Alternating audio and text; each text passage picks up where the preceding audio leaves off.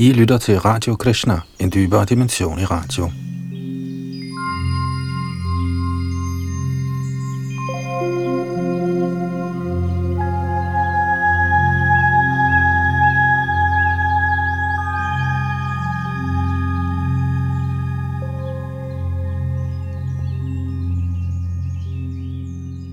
I vores gennemgang af Shri Chaitanya Charitamrita nåede vi sidste gang frem til 626 i det 17. kapitel i Adi Lila. Her er vi midt i en episode, hvor Chaitanya Mahaprabhus Sankirtanhold er blevet pålagt ikke at dyrke Sankirtan i byens gader, for der er blevet indgivet klager fra byens muhammedanere. Vi stoppede midt i en sådan episode, hvor Chant Kati, han havde opdaget, at der var nogen, der dyrkede Sankirtan, og han slog en tromme i stykker og advarede dem. Vi skal videre her i tekst 127 i dette sidste kapitel i Chaitanya Charitamritas Adi Lila, før vi skal videre i Madhya Lila, den midterste del. Og her bag teknik og uh, mikrofon sidder Yadunandan Das.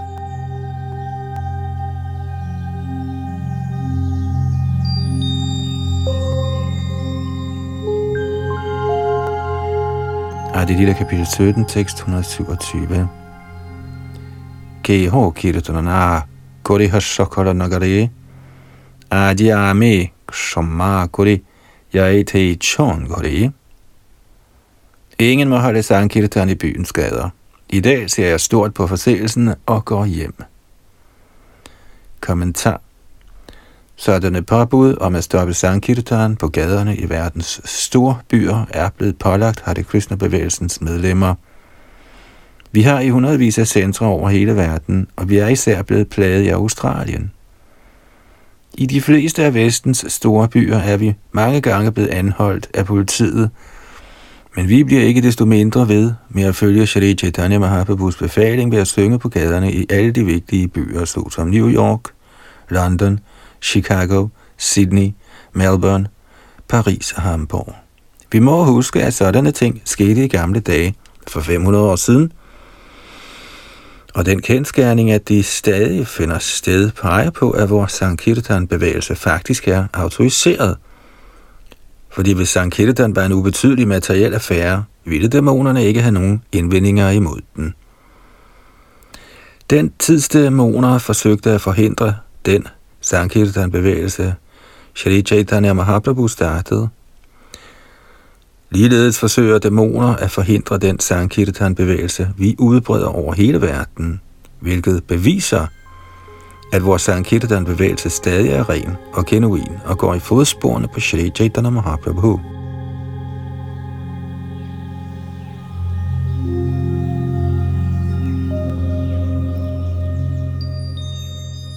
Ah, Adelila kapitel 17, tekst 128.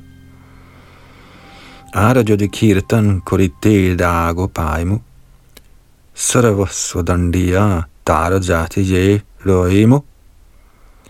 Næste gang jeg ser nogen dyrke Sankirtan, vil jeg helt sikkert tugte ham, vi ikke alene at beslaglægge al hans ejendom, men ved også at omvende ham til muhammedanere.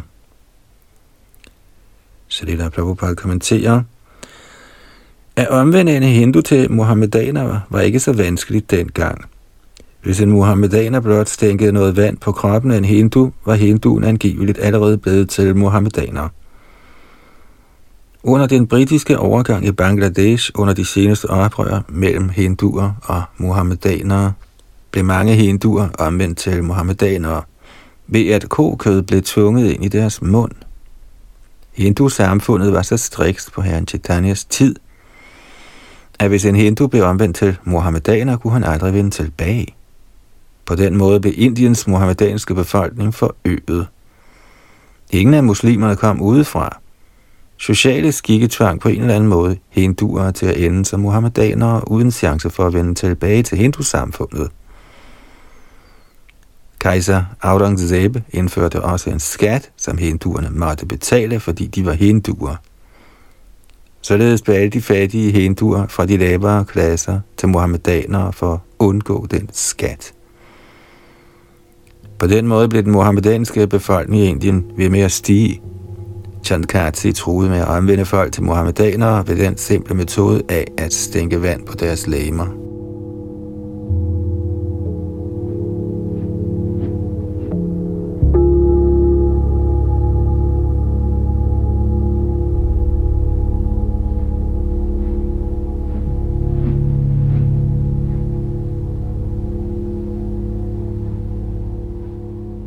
Adi det kapitel 17, tekst 129 og 130. Eta bolikaji gelo nogoriya loko. Prabhustane nivedita panya borashoko. Efter at have sagt det, vendte Kassin hjem, og de hengivne, der var meget chokeret over ikke at have lov til at synge Hare Krishna, forelagde herren Chaitanya Mahaprabhu deres sorg. Herren Chaitanya befalede, gå ud og syng Sankirtan, i dag slår jeg alle muhammedanerne ihjel. Kommentar. Gandhi er kendt for at have startet bevægelsen af ikke-voldelig civil ulydighed i Indien, men omtrent 500 år før ham startede Sri Chaitanya Mahaprabhu sin bevægelse af ikke-voldelig civil ulydighed mod Chandakatsins befaling.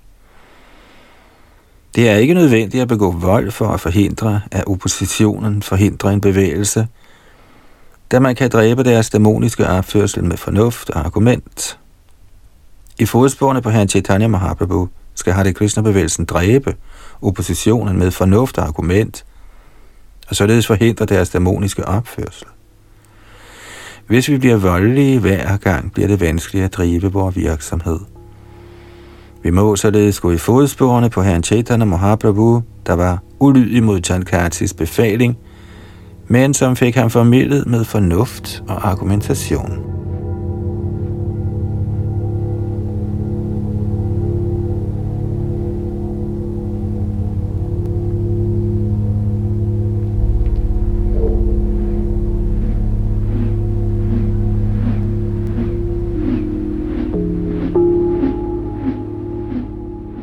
lille kapitel 17, tekst 131 til 133. Goregiya Shabaloka Kuraye Kiratan Kajira Bhaya Chandanohe Chamakitamon Hjemme igen begyndte alle indbyggerne at dyrke Sankirtan, men på grund af Karsins befaling kunne de ikke slappe af, men var hele tiden urolige. Herren, der forstod folkets bekymringer, kaldte dem sammen og talte til dem som følger. I aften vil jeg udføre Sankirtan i hver eneste by. Derfor skal jeg alle sammen sørge for at få dekoreret byen til i aften. Kommentar Dengang bestod Navadvip af ni mindre byer, og således er ordene Nagare, Nagare af betydning. Shri Chaitanya Mahaprabhu ønskede at dyrke kirtan i hver af disse tilstødende byer. Han befalede, at byen blev pyntet op til lejligheden.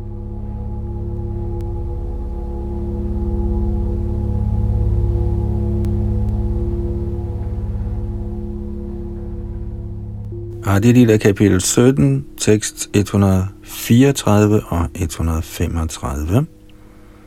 Sundhyate Deut Shobhijvala Ghore Ghore Dekho Konokaji Asi More Mana Kore Om aftenen skal de tænde fakler i alle hjem.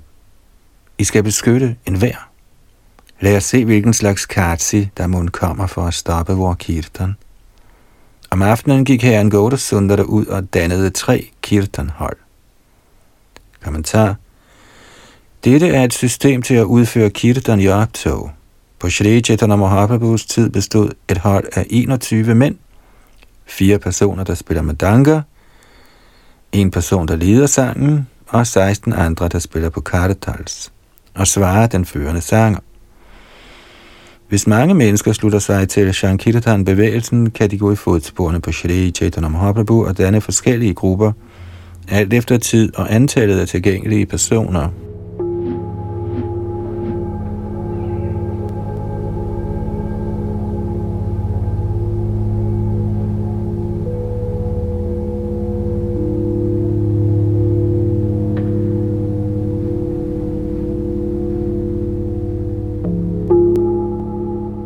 Adilita kapitel 17, tekst 136-140.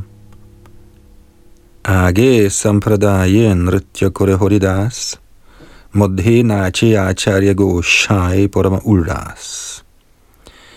I den første gruppe dansede Thakur Horidas, og i den midterste dansede Advaita Acharya i stor jubel.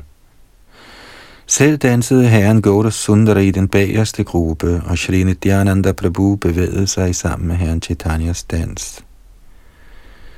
Ved herrens nåde har Shri Vrindavandas Thakur udtømmende beskrevet denne begivenhed i sin Chaitanya Mongar, der nu hedder Chaitanya Bhagavat. Som de på denne måde sang kirtan og kom rundt i alle byens hjørner, endte de til sidst ved Kartins dør. Folket, der mumlede vredt og lavede en stormende larm under herren Chaitanyas beskyttelse, blev gale af denne ophidselse. Kommentar Kartin havde befalet, at der ikke måtte dyrkes kirtan, fællessang af herrens hellige navn. Men da dette blev forelagt herren Chaitanya Mahaprabhu, opfordrede han til civil ulydighed imod Kartins befaling. Herren Chaitanya og alle hans hengivne, der naturligt var entusiastiske, skønt ophidsede, må have lavet en voldsom larm med deres høje råb.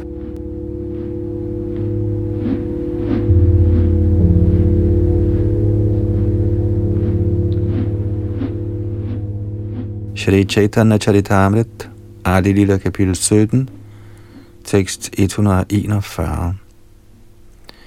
Kirtanera dhvaniti kaji lukairo ghori Tara jana gora jana shuni na hoi bahire. Den høje lyd af sangen af Hare Krishna, mantra, gjorde Karsin rigtig bange, og han gemte sig inde på sit værelse. Lyden af folkets protest og deres vrede mumlen fik ham til at blive indendør. Kommentar Karsins befaling om ikke at dyrke Sankirtan kunne alene gælde så længe der ikke var nogen civil ulydighed. Under lederskab af den højeste herre Shri Chaitanya Mahaprabhu var sangerne, hvis antal blev ved med at stige, ulydige mod Kartins befaling. I tusinder stemlede sammen og dannede grupper, der sang Hare Krishna Mahamantra og lavede en voldsom larm af protest. Således blev Kartin rigtig bange, ligesom man naturligt bliver under sådanne forhold.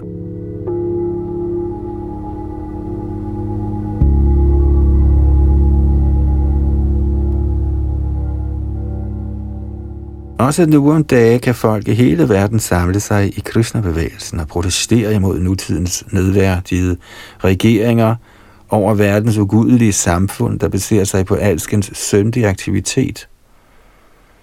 Shalimad Bhagavatam udtaler, at i Kalis tidsalder vil 20 røvere og fjerdeklasses mennesker, der hverken har uddannelse eller kultur, indtage regeringsposterne for at udbytte borgerne. Dette er et symptom på Kali Yuga, som allerede kan ses.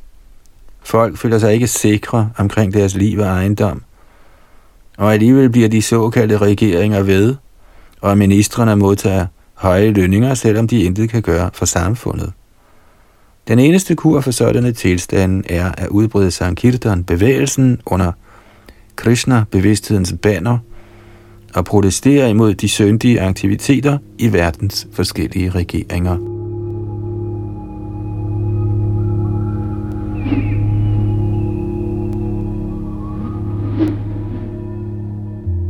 Krishna-bevægelsen er ikke en sentimental religiøs bevægelse. Den er en bevægelse til forbedring af alle menneskesamfundets uregelmæssigheder. Hvis folk tager den alvorligt og følger dens pligter videnskabeligt, ligesom Shri Chaitanya Mahaprabhu har befalet, vil verden opleve fred og trivsel, i stedet for at være forvirret og blottet for håb under værdiløse regeringer. Der vil altid være slyngler og forbrydere i menneskesamfundet, og lige så snart en svag regering er ude af stand til at passe sine pligter, kommer disse slyngler og forbrydere ud og bliver aktive. Således ender hele samfundet som et helvede, hvor ingen gentleman kan leve. Der er et akut behov for en god regering, en regering af folket med Krishna-bevidsthed. Med mindre folkemasserne bliver Krishna bevidste, kan de ikke være gode mennesker. Den bevægelse for Krishna, bevidsthed, som Sri Chaitanya Mahaprabhu startede ved at synge Hare Krishna Maha Mantra, har stadig kraft. Derfor må folk forstå den seriøst og videnskabeligt og udbrede den over hele verden.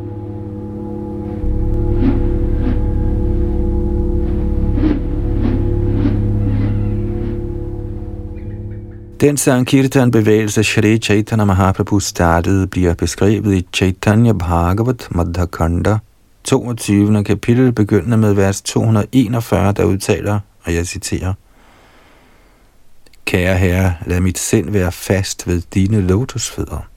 Citat slut. I gentagelse af herren Chaitanyas sang fremkaldte alle de hengivne den samme lyd som han. På den måde vedblev herren og førte gruppen anden på strandvejene af Ganges bredere. Da herren nåede frem til sin egen kart, eller sit eget badested, blev hans dans endnu livligere. Så fortsatte han til Madhais Ghat. På den måde dansede Shri Chaitanya Mahaprabhu, den højeste herre, der var kendt som Vishwambhar, langs Ganges bredder.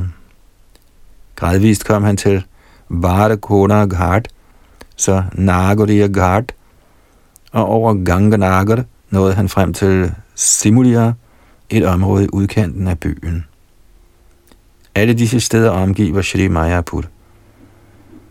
Efter at være nået frem til Simulia, fortsatte herren hen til Kartins hus, og på den måde nåede han frem til Chandkartis dør.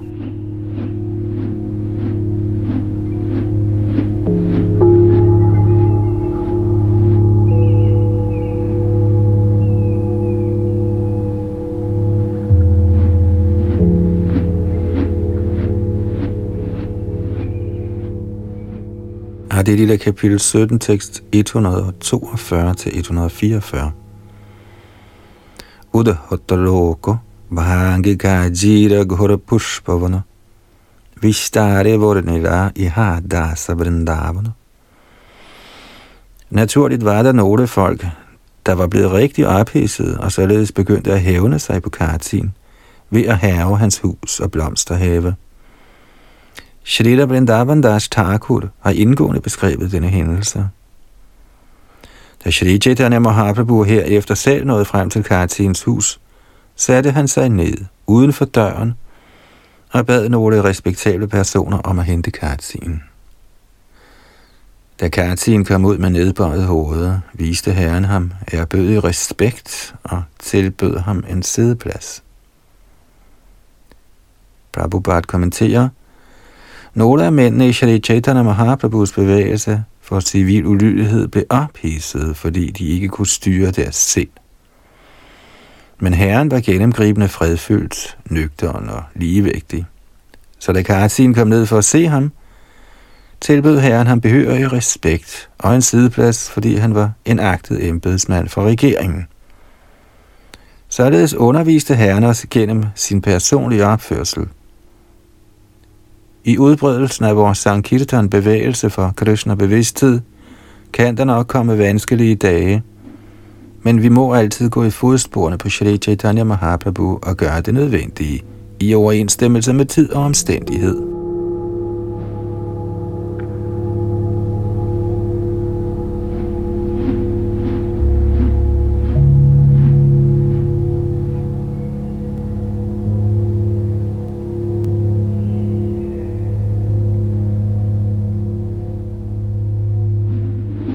Shri Chaitanya Charitamrita Adi Lila, kapitel 17, tekst 145-148. Prabhu Bolena Amitomara Ailama Abhyagata Ami Deke Lukaila Edharma Kemata På en venlig måde sagde Herren, Min herre, jeg er kommet til deres hus som gæst, men ved synet af mig har de gemt dem på deres værelse. Hvad er det for en velkomst? Kartin svarede, de er kommet til mit hus i et meget vredt lune. For at formidle dem undlod jeg at komme med det samme, men holdt mig gemt. Nu hvor de er blevet rolige, er jeg kommet ned til dem. Det er mit store held at modtage en gæst som deres velborgenhed. I vort landsbyforhold var Nilambarte Chakravarti Thakur min onkel. Et sådan forhold er stærkere end et læmeligt forhold. Kommentar I Indien, altså i de indre landsbyer, plejede alle hindusamfund og muhammedanske samfund at samme eksistere i fred og ro ved at oprette forhold mellem hinanden. De unge mænd kaldte landsbyens ældre medlemmer for cha-cha eller kaka, det vil sige onkel, og mænd på samme alder kaldte hinanden for dada, bror. Forholdene var meget venlige. Der kom sågar invitationer fra muhammedanske hjem til hinduhjem og omvendt. Både hinduer og muhammedanere efterkom invitationer om at besøge hinandens hjem for at overvære hellige højtidligheder. Selv for 50 eller 60 år siden var forholdene mellem hinduer og muhammedaner meget venlige, og der var ingen forstyrrelser. Vi finder ingen oprør mellem hinduer og muhammedanere i Indiens historie, heller ikke under tiden for det muhammedanske styre. Disse konflikter mellem hinduer og muhammedanere blev skabt af politikere, navnlig af fremmede herskere, og således blev situationen med tiden så slem, at Indien blev delt i Hindustan og Pakistan. Heldigvis kan kuren, som ikke alene er at forene alle hinduer og muhammedanere, men alle samfund og alle nationer, stadig iværksættes af Hare Krishna-bevægelsen på Guds kærlighedens solide grundlag.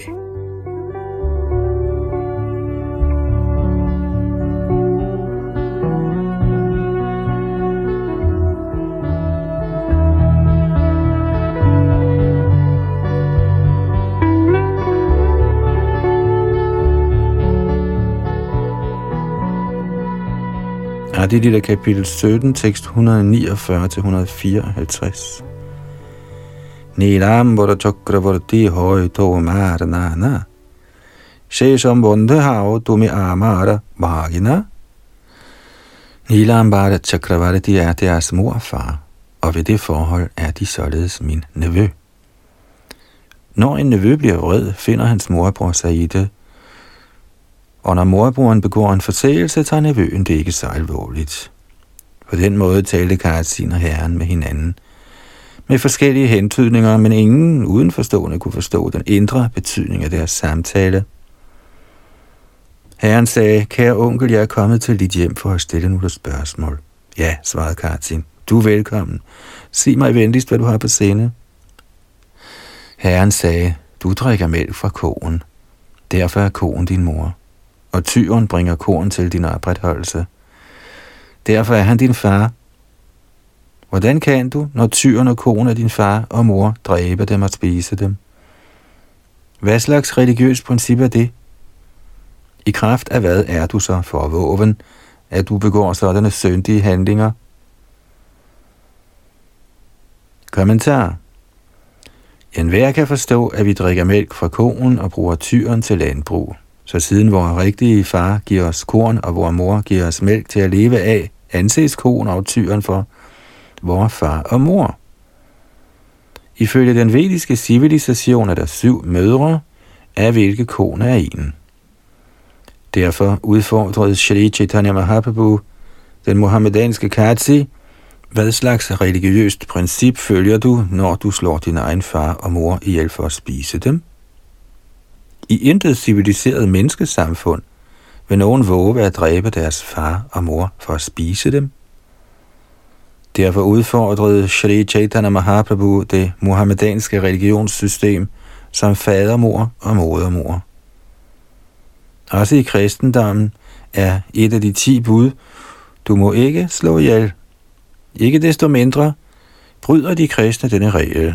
De er specialister i drab – og oprettelse af slagterier.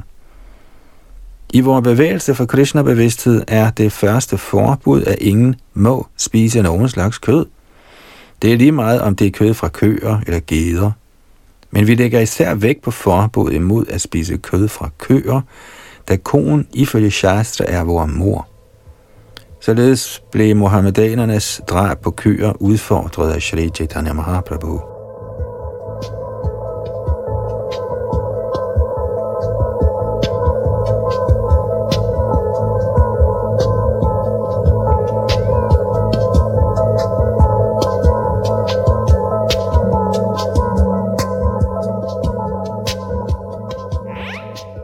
Bhagavad kapitel 17, tekst 155. Kaji kohe tomara joiche beda purana, toiche amara shastra, kitab Qurana. Kasin svarede, ligesom I har skrifter, der kaldes for Vedaer og Puranaer, har også vi vores skrift, der kendes som den hellige Koran. Kommentar Chandkasi indvildede i at tale med Shri Chaitanya Mahaprabhu med udgangspunkt i skrifterne. Ifølge de vediske skrifter har man, hvis man kan bekræfte sit standpunkt med vediske citater, et fuldgyldigt argument. Når ligeledes muhammedanerne kan støtte deres udtalelse med citater fra Koranen, er også deres argument gyldigt. Da herren Shri Chaitanya Mahaprabhu stillede spørgsmålet om muhammedanernes drab på køer og tyre, henviste Chandkasi til, at hans standard af forståelse kom fra hans skrifter.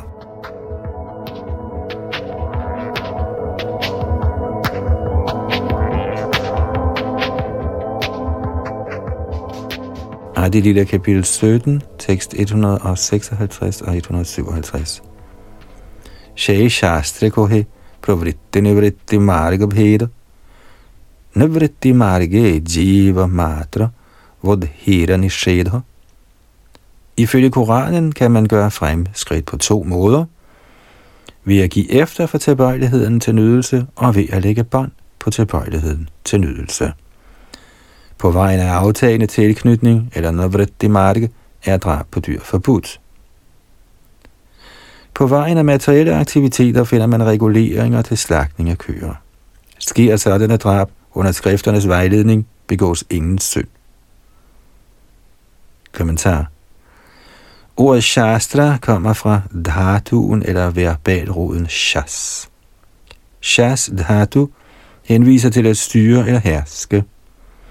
En regerings afgørelser gennem magt eller våben kaldes for shastra. Så når som helst der er herskermagt enten gennem våben eller parbud, er shasthatu det grundlæggende princip. Er shastra afgørelse gennem våben og shastra, skrifternes afgørelser, er shastra at foretrække. Hvor vediske skrifter er ikke almindelige lovbøger af menneskelig sund fornuft. De er udtalelser fra reelt befriede personer, der ikke er påvirket af sansernes mangler.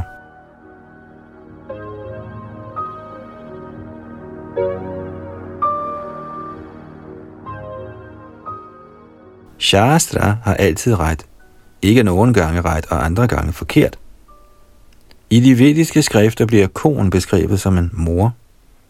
Derfor er hun en mor for altid, og ikke som nogle slyngler siger, en mor på den vediske tid, men ikke i indeværende tidsalder. Hvis Shastra er en autoritet, er konen altid en mor. Hun var en mor på den vediske tid, og hun er en mor også i denne tid.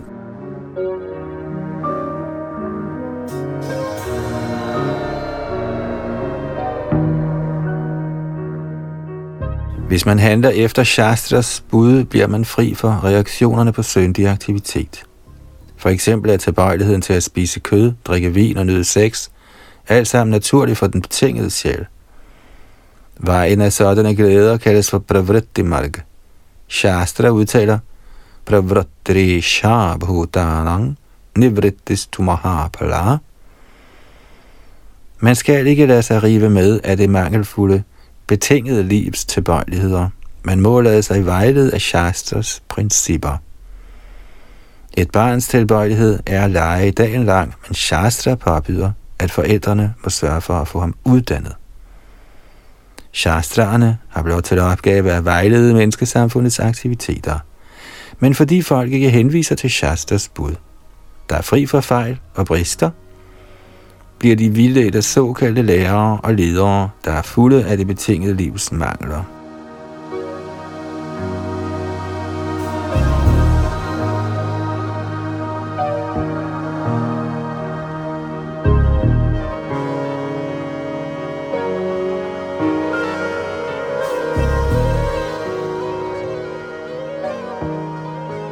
Adi Lille kapitel 17, tekst 158 og 159. Tomara vede te ache go vod hera vani, otto eva go vod hokkore muni. Katsin, der var lært, udfordrede Chaitanya Mahaprabhu. I dine vediske skrifter finder man en udtalelse om at dræbe en ko. I kraft af dette parbud bragte de store vismænd ofre, der indebar drab på køer. Herren tog straks til genmæle og gendrev Katsins udtalelse. Vedderne indskærper klart, at man ikke må slå køer ihjel. Derfor undgår enhver hindu, hvem han end måtte være, at hengive sig til drab på køer. Kommentar. I de vediske skrifter er der indrømmelser for kødspisere. Der står, at den, som gerne vil spise kød, kan slagte en ged foran Gud inden Kali, og så spise dens kød. Kødspisere gives ikke lov til at købe kød eller fisk fra et marked eller et slagteri. Der gives ingen tilladelse til regulære slagterier til glæde for kødspisernes smagsløg. For så vidt angår drab på køer, er dette strengt forbudt. Når konen betragtes som en mor, hvordan kan vidderne da tillade drab på køer? Shri Chaitanya Mahaprabhu gjorde opmærksom på, at Katsins udtalelse var forkert. I Bhagavad Gita's 18. kapitel tekst 44 gives en klar udtalelse om, at køer skal beskyttes. Krishi Gorakshya Vanijam Vaishya Karma Svabhavajam Vaishyans pligt er at dyrke landbrug, drive handel og beskytte køer. Derfor er det forkert, at de vediske skrifter indeholder pålæg, der tillader drab på køer.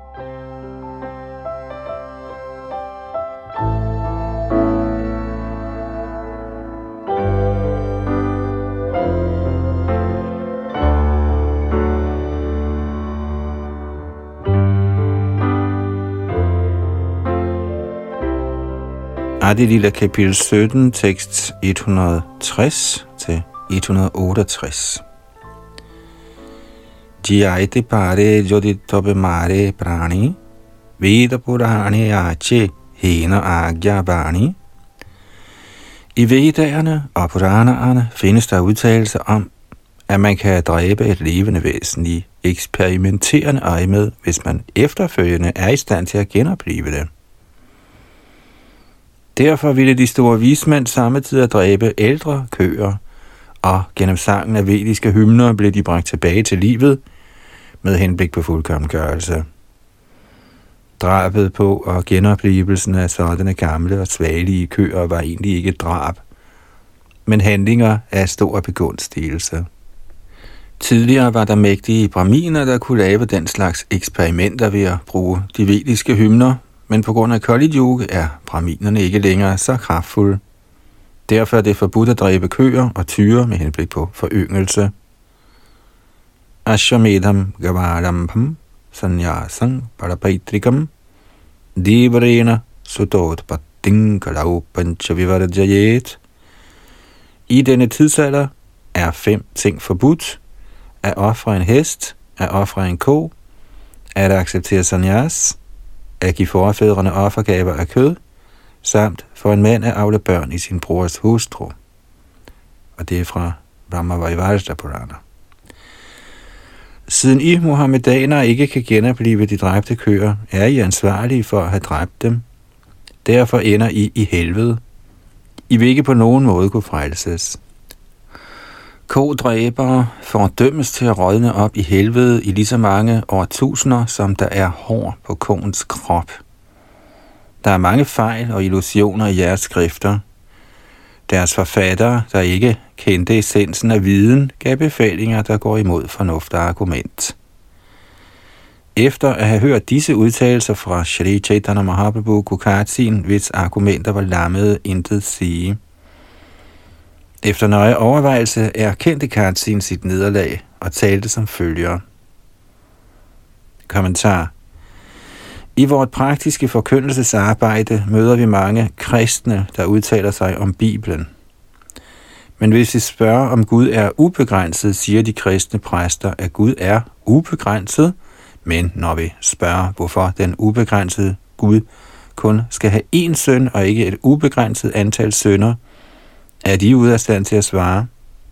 Og ud fra en videnskabelig vinkel er mange af svarene i det gamle testamente, det nye testamente og Koranen blevet ændret. Men en shastra kan ikke ændres efter en persons luner. Alle shastraer må være fri for menneskenaturens fire mangler. Shastras udtalelser må være rigtige for evigt.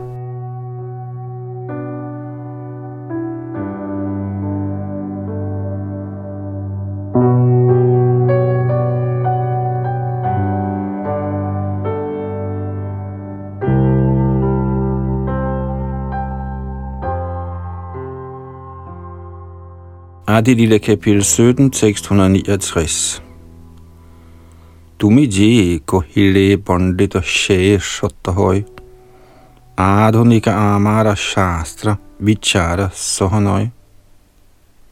Kære Nimai Pondit, alt du har sagt er sandt. Vores skrifter er kun blevet udviklet for ganske nylig, og de er helt sikkert ikke logiske eller filosofiske.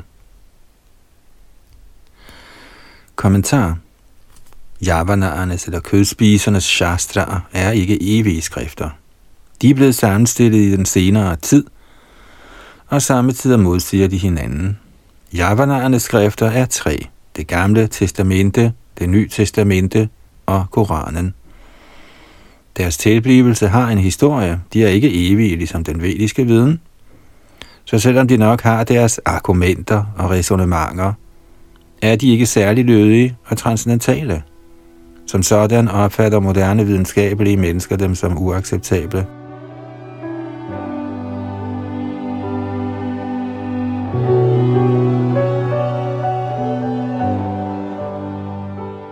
Sommetider kommer kristne præster til os og spørger, hvorfor afviser vores tilhængere vores skrifter og accepterer jeres?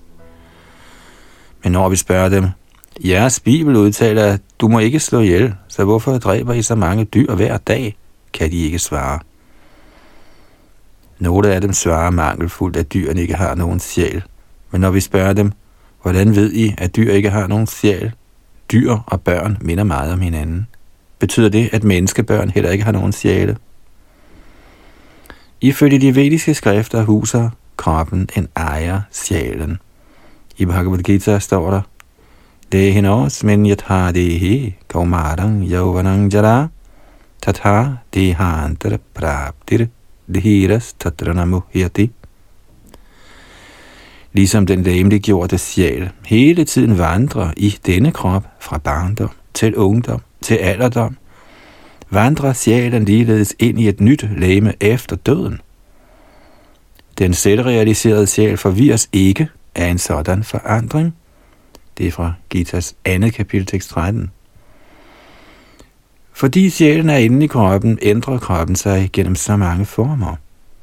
Der er en sjæl inde i kroppen på et hvert levende væsen, uanset om det er et dyr, et træ, en fugl eller et menneske, og sjælen vandrer fra den ene lægems type til den anden.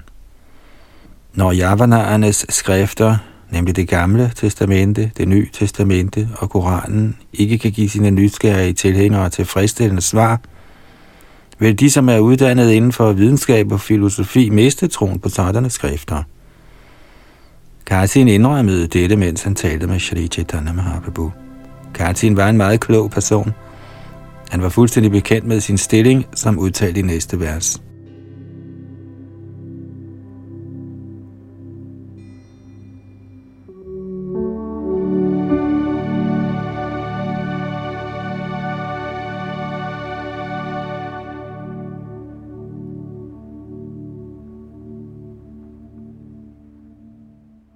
Adi Lila kapitel 17, tekst 170-195.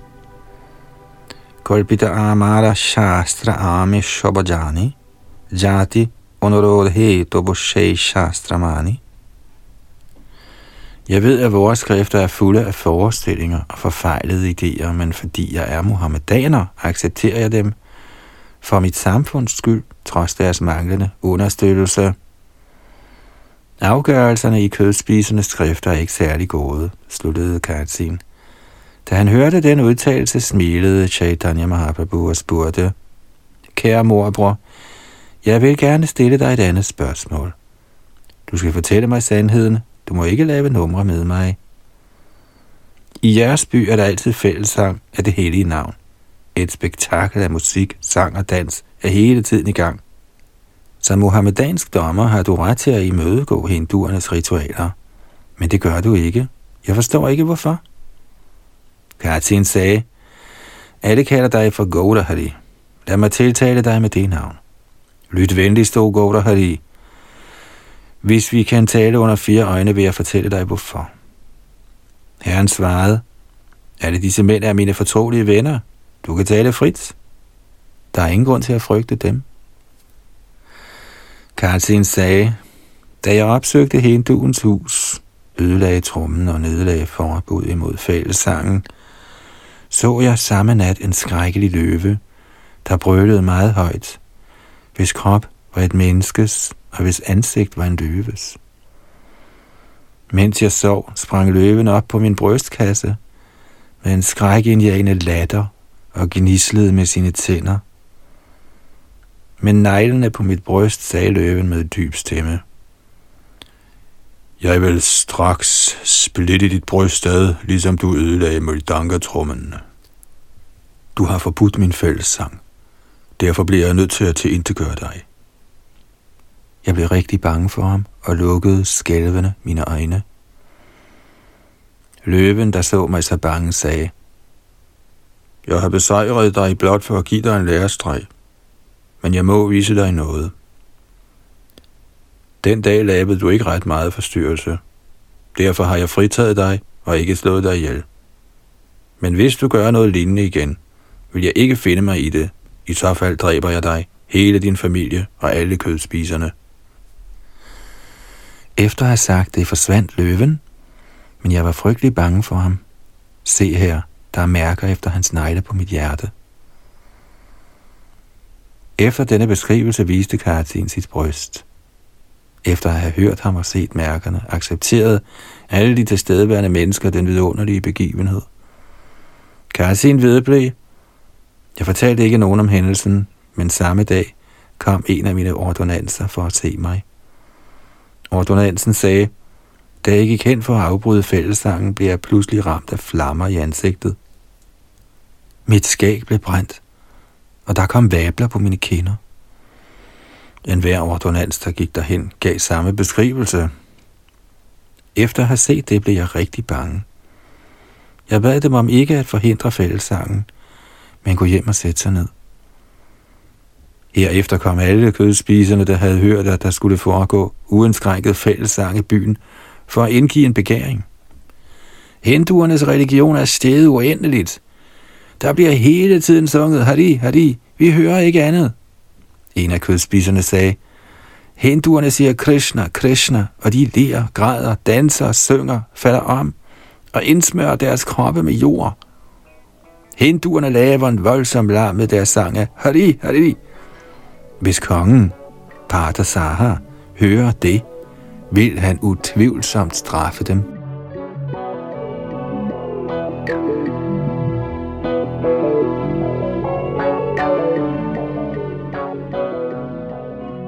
Kommentar Partasaha henviser til kongen.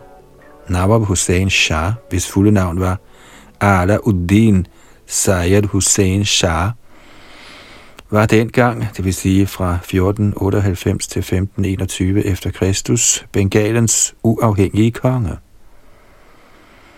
Tidligere var han en tjener af den grusomme Nawab fra Habsi-dynastiet ved navn Mujappada Khan, men fik på en eller anden måde dræbt sin herre og endte selv som konge.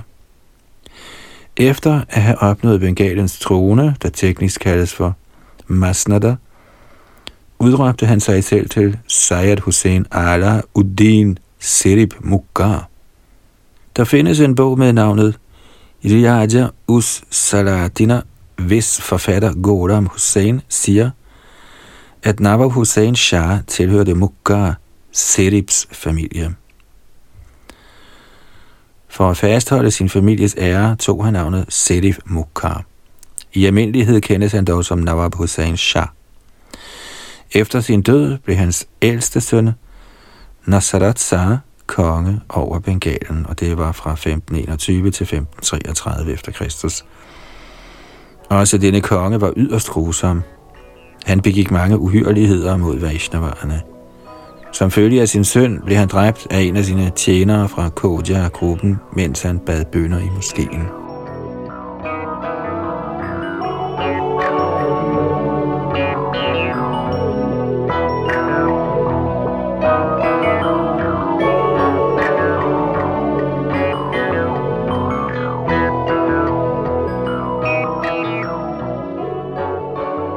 Adilita kapitel 17, tekst 100 196-200.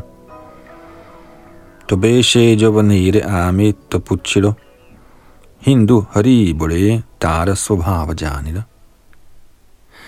Så stillede jeg javanerne et spørgsmål. Jeg ved, at disse hinduer af natur synger Hari Hari.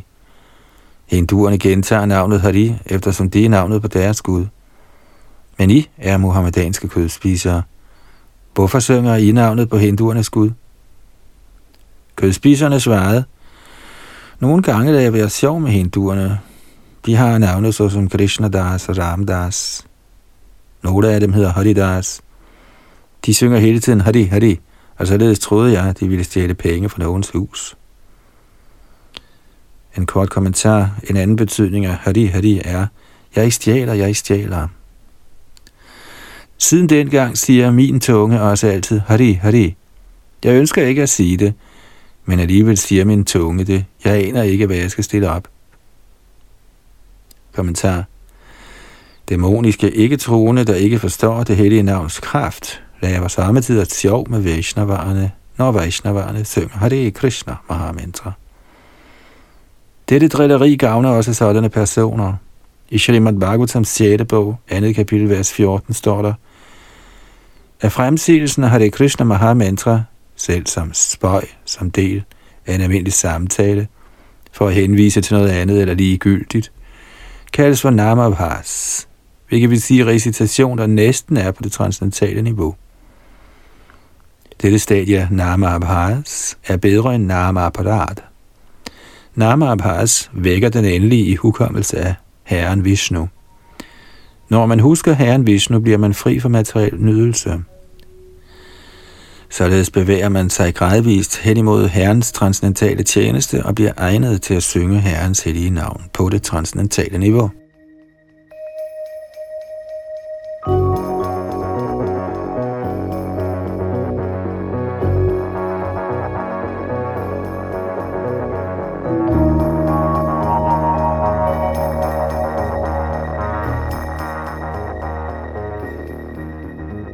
Ah, det lille kapitel 17, tekst 201 til 203.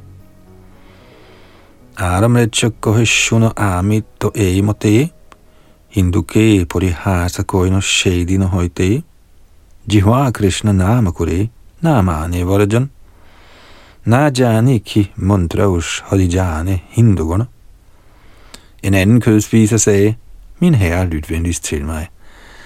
Siden den dag, hvor jeg drillede hinduerne på den måde, synger min tunge hele tiden har det i Krishna-hymnen og kan ikke holde op.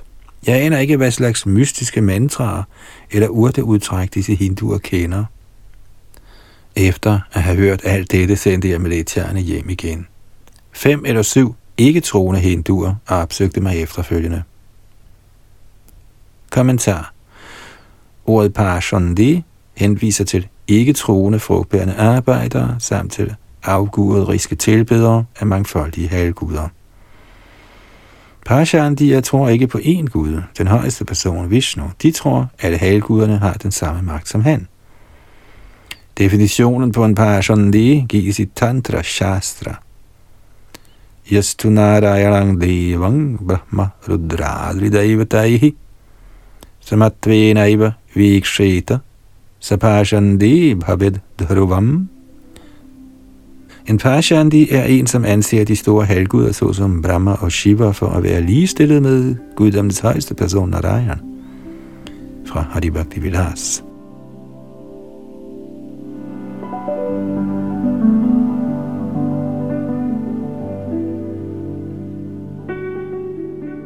Guddommens højeste person er Asamaurdhva. Med andre ord kan ingen være på højde med ham eller større end han.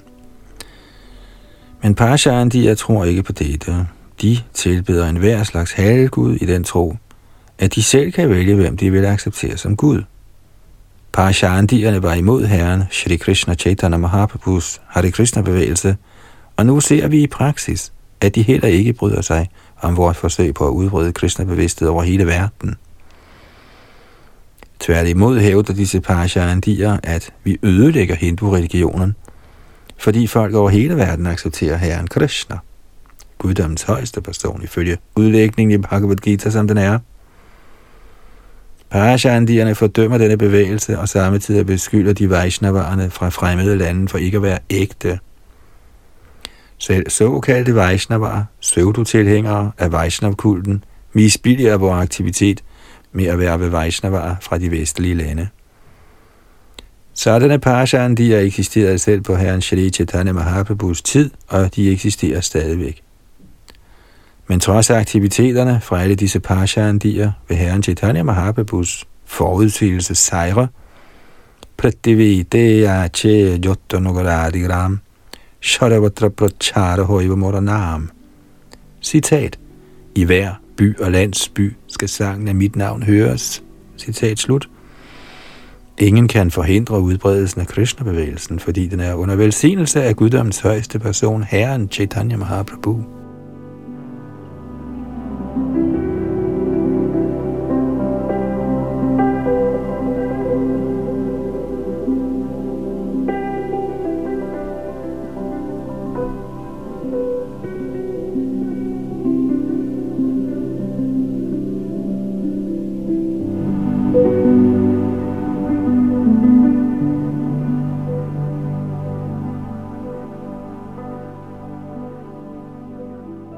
Så nåede vi frem til tekst 203 her i Adilidas 17. og sidste kapitel. Der er et langt kapitel på 336 vers. Vi går videre her fra tekst 104 i det kommende, og det var indtil videre Yadunandan, der er bag mikrofon og teknik.